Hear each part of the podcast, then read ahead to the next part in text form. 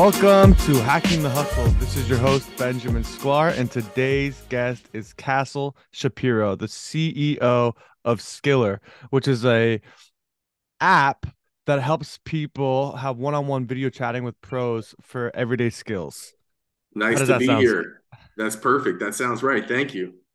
I'm happy to have you on the show today because I helped as a lawyer work on your Series A fundraising round where you raised $6.5 million. And I'm excited to learn and talk about building a marketplace because I also have experience trying to launch a similar platform. So a lot of lessons to be learned and shared. Yeah, so much. Yeah, that was and that was that was quite a bit of a lift the uh the offering package for that financing. So thanks for working on that. It was verbose um, because we placed that financing with uh, angel investors around the country. Um, anyway, look, yeah, I, I really it's great to be speaking with you. And as we as we talked about offline, these marketplaces are, are tough. It's a two sided affair, and uh, you know I come from a background of 20 years on Wall Street. You know, as an entrepreneur, admittedly, but in you know uh, private equity finance, raising money for and advising a bunch of ventures, life science, and technology. It's a totally different beast to jump into the hot seat and command a software dev team and a design team and then work on product market fit and performance marketing. So lots to discuss. How does just the skill set that you acquired over your decades on Wall Street apply to becoming a founder? Uh, Great question. It's uh, it's certainly the one key element of being an entrepreneur is, and from experience in, Wall Street, is just stick to itiveness. Um, there have been financings that we launched as investment bankers over the years for tech and life science companies that uh, had headwinds and uh, it's not unlike what happens with a tech company. So the stick to itiveness paired with a willingness to pivot and be nimble um, is one of the key uh, drivers of success, and I, I take that from my from my past experiences. Now that said, you know it's it's also very eye opening and humbling to come into a tech venture having been involved on the periphery as an advisor and a fundraiser, it's humbling to come into a tech venture and just realize how little you know. You know, so one of the um, one of the good skills uh, from which I can draw from my past experience on Wall Street is just um, process of due diligence and discovery. Um, and so, you know, we especially, I was just speaking with somebody about performance marketing, online marketing for our app and how to evolve and enhance that. And, you know, I had my own preconceived notions about what performance marketing, digital advertising entailed and what the tools were and what was a contemporary software stack to execute that process. And, but I also knew that I, I know enough to know what I, you know, that I know very little. And so I've been um, speaking with a number of experts, not relying upon any single one, you know, continue to apprise myself of what's out there and then kind of come to my own determination of what is really the most contemporary approach to advertising an app. Mm-hmm. Of course, that applies to every other part of the business from designing it to building it to seeking customers. And anyway. From your own words, what is Skillr? So, Skillr began as is this vision of a one-stop shop where a consumer could procure the talent of a pro live one-on-one and online at, at any time. And so I, I really wanted to create this frictionless place where you as a consumer could find somebody with whom you could video chat right now or later. That person could be at any price point whether you wanted a, a high priced expert or somebody who's a purported expert who's at a burgeoning point of their career and um, and again frictionless meaning pay by the minute. Um, and in turn conversely wanted to create a place where a purported pro through a shingled professional could monetize their spare time. And so kind of create a marketplace where two people on both ends of the spectrum could could connect um, and one could imbue the other with their talent and passion. The other could you know could pay for the privilege and uh, and it came to me through um, just the trials and travails of using Google Translate to endeavor to converse with people while I was on a on a European trip about five years ago, and then I came back to the states and realized, well, you know, I it's not just about having friends that you could pull up on FaceTime to help you speak Italian to somebody while you're in Italy. It's more than that. It's if I'm trying, if I'm struggling with my homework or my kids' homework at 10 p.m., there's a problem. I can't, I, I can't I don't know when I'm going to need a homework helper. I certainly don't want to schedule that in advance. Um, I don't I don't want to or maybe can't afford to procure a homework helper for an hour. I want them when I want them, where I want them, and for small bits of time.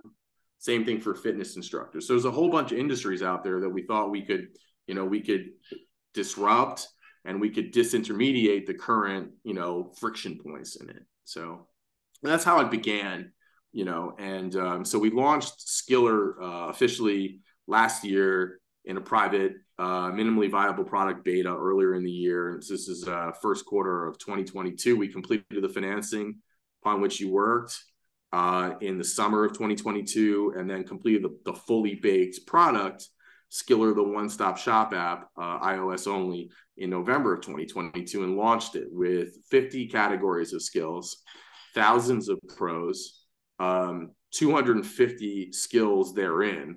And it really was you know the idea was to have low hanging fruit obvious places where consumers would would benefit from access to you know live one-on-one access to pros at affordable price points and pay by the minute. So things like homework helpers as i alluded to and language lessons and fitness instructors and then to also have a bunch of novel um, and and interesting and fun experiences in the very same app. So in the same app that we had homework helpers, we also had musicians with whom you could either jam if you wanted to practice or who could play music for you at your dinner party. We also had witch doctors, we had comedians, we had all sorts of job coaches, personal coaches, uh, used car buying coaches and mechanics. And so, you know, we, we started running ads online on various skills picked probably about a dozen of the most obvious skills, you know, and ran ads on Meta, Facebook, Instagram, TikTok, um, uh, Snapchat, uh, Reddit, LinkedIn, etc., and started to see what would work and what didn't work. So, what was the best way to acquire talent, pros? Yeah, we we kind of we well, there's two parts to that. So the the the direct answer is we ran ads old school online using uh, job boards and aggregators of job boards. And the ads basically said, Hey, do you think that you're good enough to teach a golf lesson online in your spare time? You're hired. Right. And, uh, and so we ran dozens upon dozens of ads. We also got a lot of people that just through word of mouth signed up. The, the more circuitous answer is that we made a conscious decision to be a platform where anybody, and I'm to repeat myself, anybody, purported pro through a shingled professional could endeavor to make extra money and set their own rate and set their own availability and perhaps pause Netflix later today when a call came in and then, you know, made a little beer money. So that meant not just having, you know, uh, uh, famous fitness influencers that wanted to charge you $10 a minute just have we could have somebody that's like uh, one guy who who I've worked with in the app is a uh, amateur uh, mixed martial artist uh, who enjoys working out and does it so much that he's got opinions about it and was willing to charge me a buck a minute. We even have people in the app who work for free. They they just work for tips because they love sharing their knowledge and passion and you know and they're willing to help another human being. And so we made this decision that anybody could be a purported pro in the app. And and to that end we set up the app so that unless we specifically invited you into the app like if we did a blitz out to a-list or b-list fitness influencers and asked them to set up their own Skillr page unless we invited you in you automatically would start in a section of the app called pending in which case you could only accept tips. You couldn't charge per minute. And so until you've had a session or two, which my team had the ability to review, including reviewing the the ratings of the consumers with whom you worked, they'd given you those ratings, you know, you were sort of in this no man's land, which was also great because it gave our consumers a lot of free options in the app. So if you're worried about price, we could take the price consideration out of this app as for consumers. There are pros in the app who are pending who will work just for free plus tips. And then after a while, you know, our our back end team, our admin team, our customer success group will approve those pros. You know, so it's um, and then once you're approved, you can set your rate. Got it. How were you successful in raising six point five million dollars? So many people out there aren't able to raise money. So what's your tips or advice for them? Oh, great question. You know, and we're going to be, uh, you know, it's an ongoing process of raising capital. Um, I would say that the one of my early early advisors to Skillr put it really succinctly. The pain of change of the problem has to be uh, less than the pain of same. So you know you need to have a solution for a problem that's going to captivate a lot of people and it's going to become fast apparent to those people when you tell them about it that this is definitely a problem that they experience whether or not they had heretofore realized it now they're realizing it and that the solution that you're proposing with this venture that you're seeking funding for is going to make it easier and it's going to be like a lasting sticky problem. So it has to be a captivating story for in our case angel investors which was you know appropriate to target angel investors given our stage. Um, it has to be has to be an attractive story. It has to be a very very big idea um, because you know just in the aggregate uh, you know your venture portfolio if you have you know stakes in a number of fires like you know seed stage investments like Skillr was last year a lot of them aren't going to work. So the ones that work have to be massive ideas to sort of you know have you recoup on the losses. So so it's it's narrate it's creating a, a story for an investor that obviously ties to reality, but is captivating. Is uh, it, it touches that person, so it's a problem that's relevant to them, and then you're you're you know you're presenting a solution that you believe you can execute. It also helps to have you know qualified people, so you want to have you know as much prestige and pedigree among your team your C suite, your board as possible. All those things are going to add sufficiency it, to the investor's consideration that this is actually a worthwhile endeavor, you know. Right. And how did you pull that off? Yeah, well, it we you know it's uh, we we utilized um, as I think a lot of ventures in, at our stage would we utilized the assistance of uh, placement agents uh, so we uh, enrolled, uh, we we uh, we retained uh, ThinkEquity as a placement agent, which is a, a broker dealer uh, headquartered in Manhattan, as well as a number of selected dealers, which are sort of like sub promoters of a financing. In one case, uh, Aegis Capital as a as a as a um, as a sub promoter of the financing. and with those banks, we were able to contact you know probably thousands of, of retail accredited investors and then and then whittle that down to what i believe was north of 100 who participated in the financing you know so.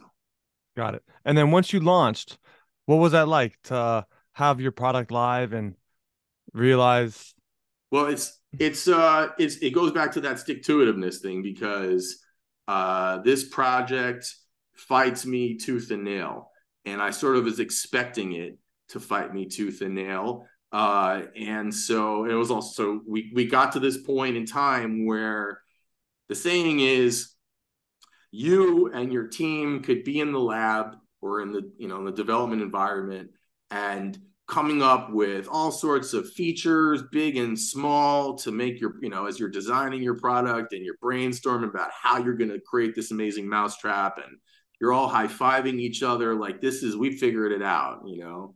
Uh you know, my one of those things for me was like i want this to be frictionless. So i really want for a consumer to know that they can pay by the minute.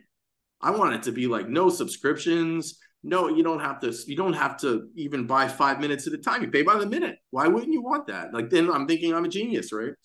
And and and then you find out you the the dogs have to start eating the dog food.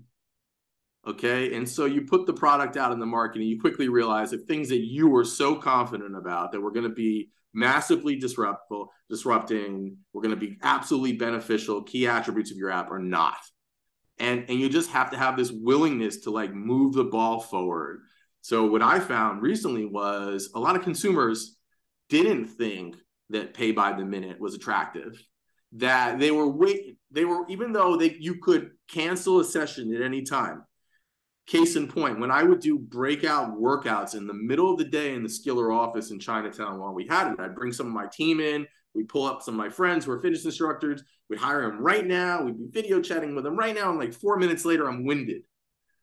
and I'm like, okay, gotta go. Right. Uh-huh. So it was four minutes. I paid for four minutes so long. And the pro was cool with that, by the way. They were cool with that because they mm-hmm. were just doing nothing. Mm-hmm. What we realized a lot of consumer feedback was it's uncomfortable. And so mm-hmm. we'd much rather be able to say, okay, look, I'm on the hook for five minutes. I'll pay for five minutes right now. And then if I don't use the five minutes, I didn't use them. I lose them. Mm-hmm. So that was one area that we quickly realized we needed to evolve and enhance.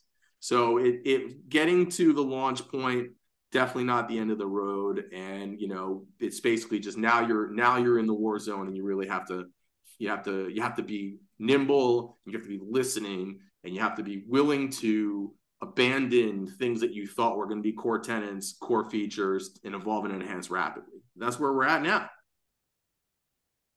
It's a big life lesson. So what what's what's ahead?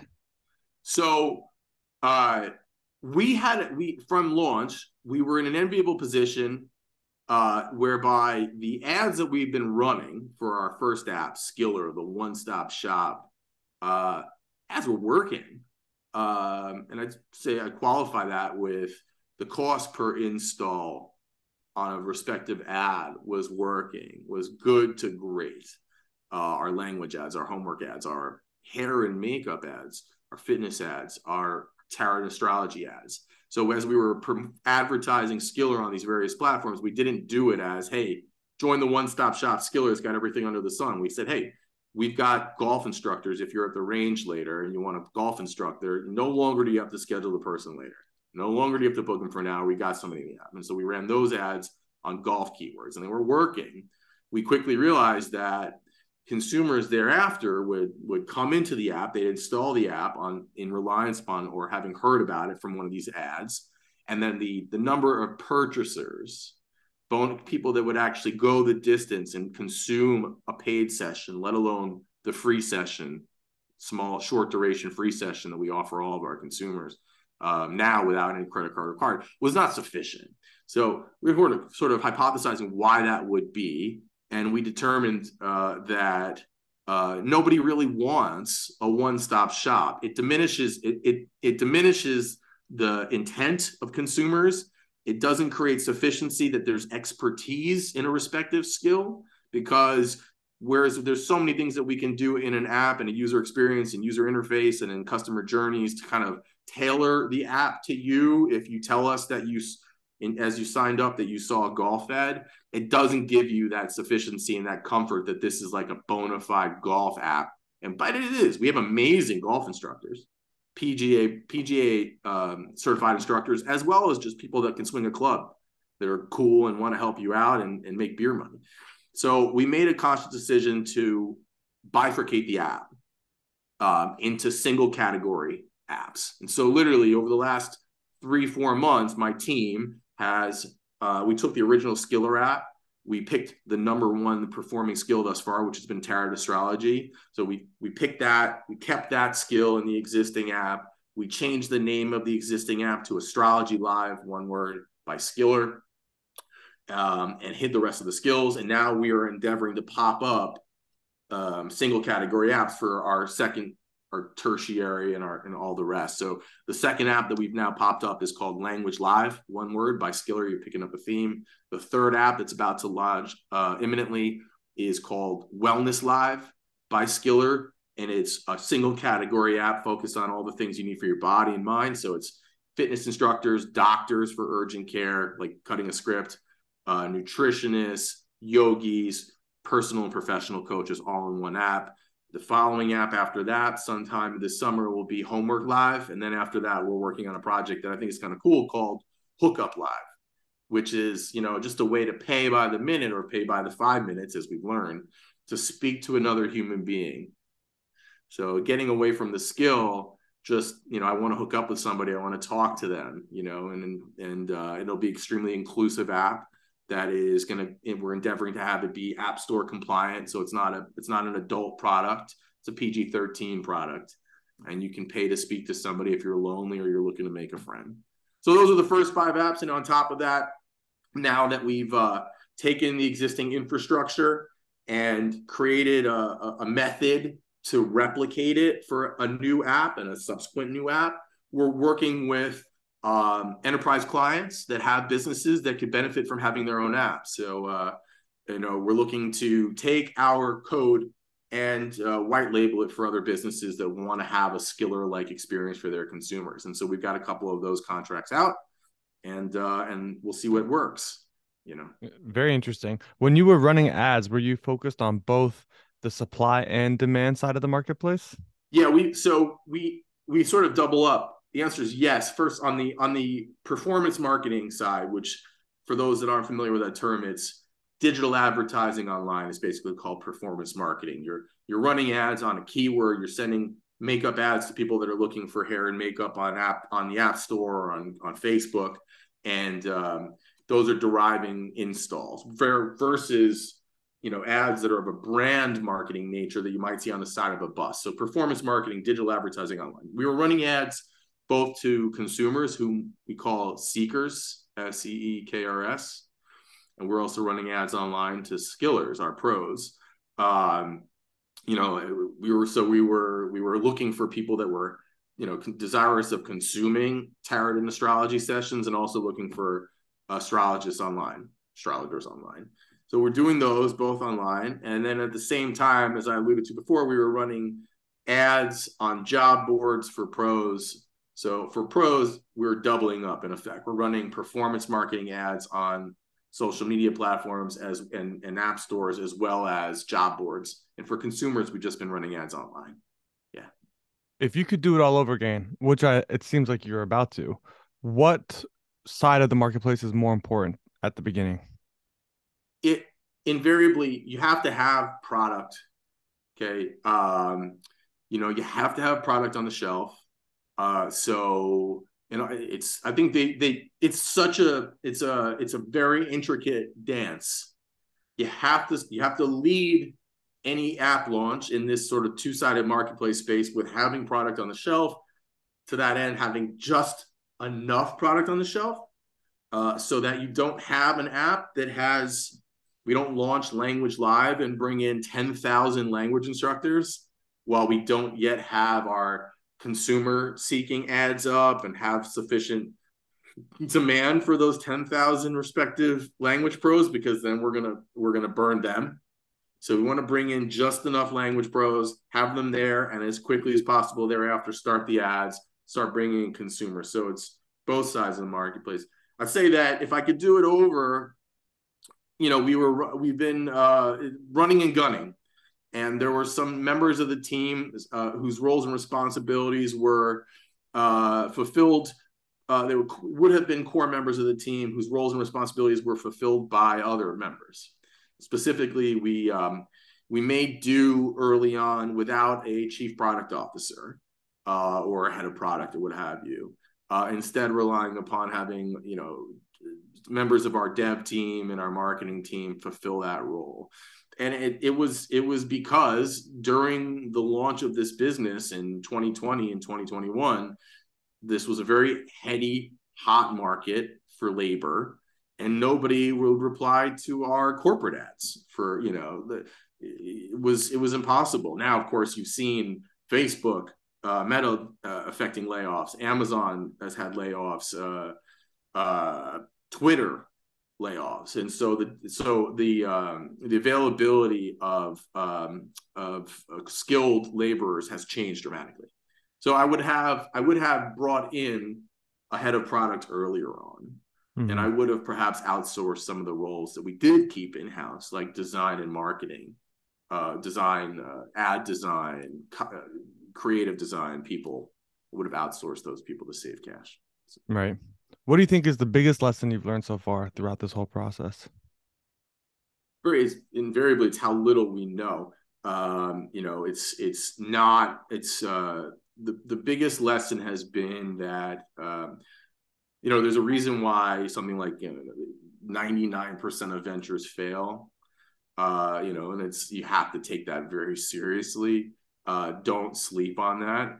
Um, and so the lesson is, you know, it's you need to be extremely um, engaged in the solution in the in the problem uh, that you're seeking to solve. There's a, a mm-hmm. guy, uh, mentor, um, uh, Uri Levine, uh, founder of um, Waze, and now the uh, chairman of the board of Zoomcar, a company that I co-founded. It's about to uh, potentially merge with and de-SPAC, go public.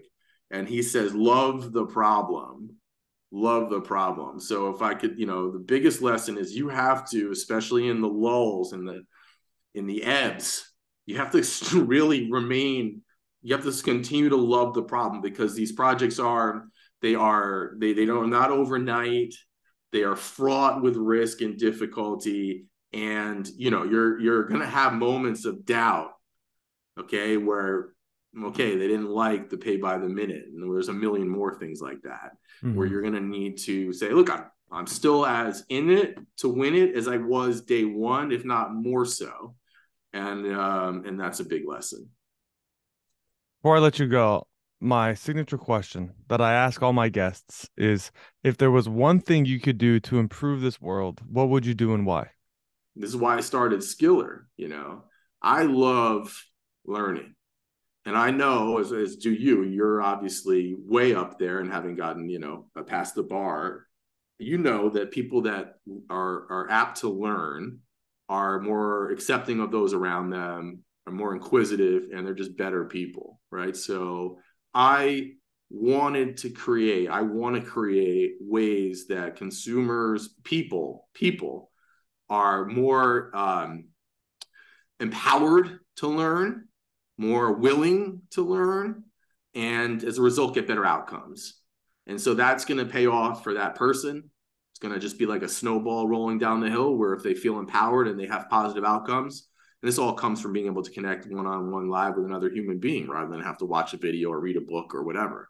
Everything I could possibly do to disrupt, to make that whole experience frictionless for a consumer is like why I started Skillr. So I want people to be empowered to learn so that they learn more, learn better, and start them on that path because they're better people. And then I also want people to like each other.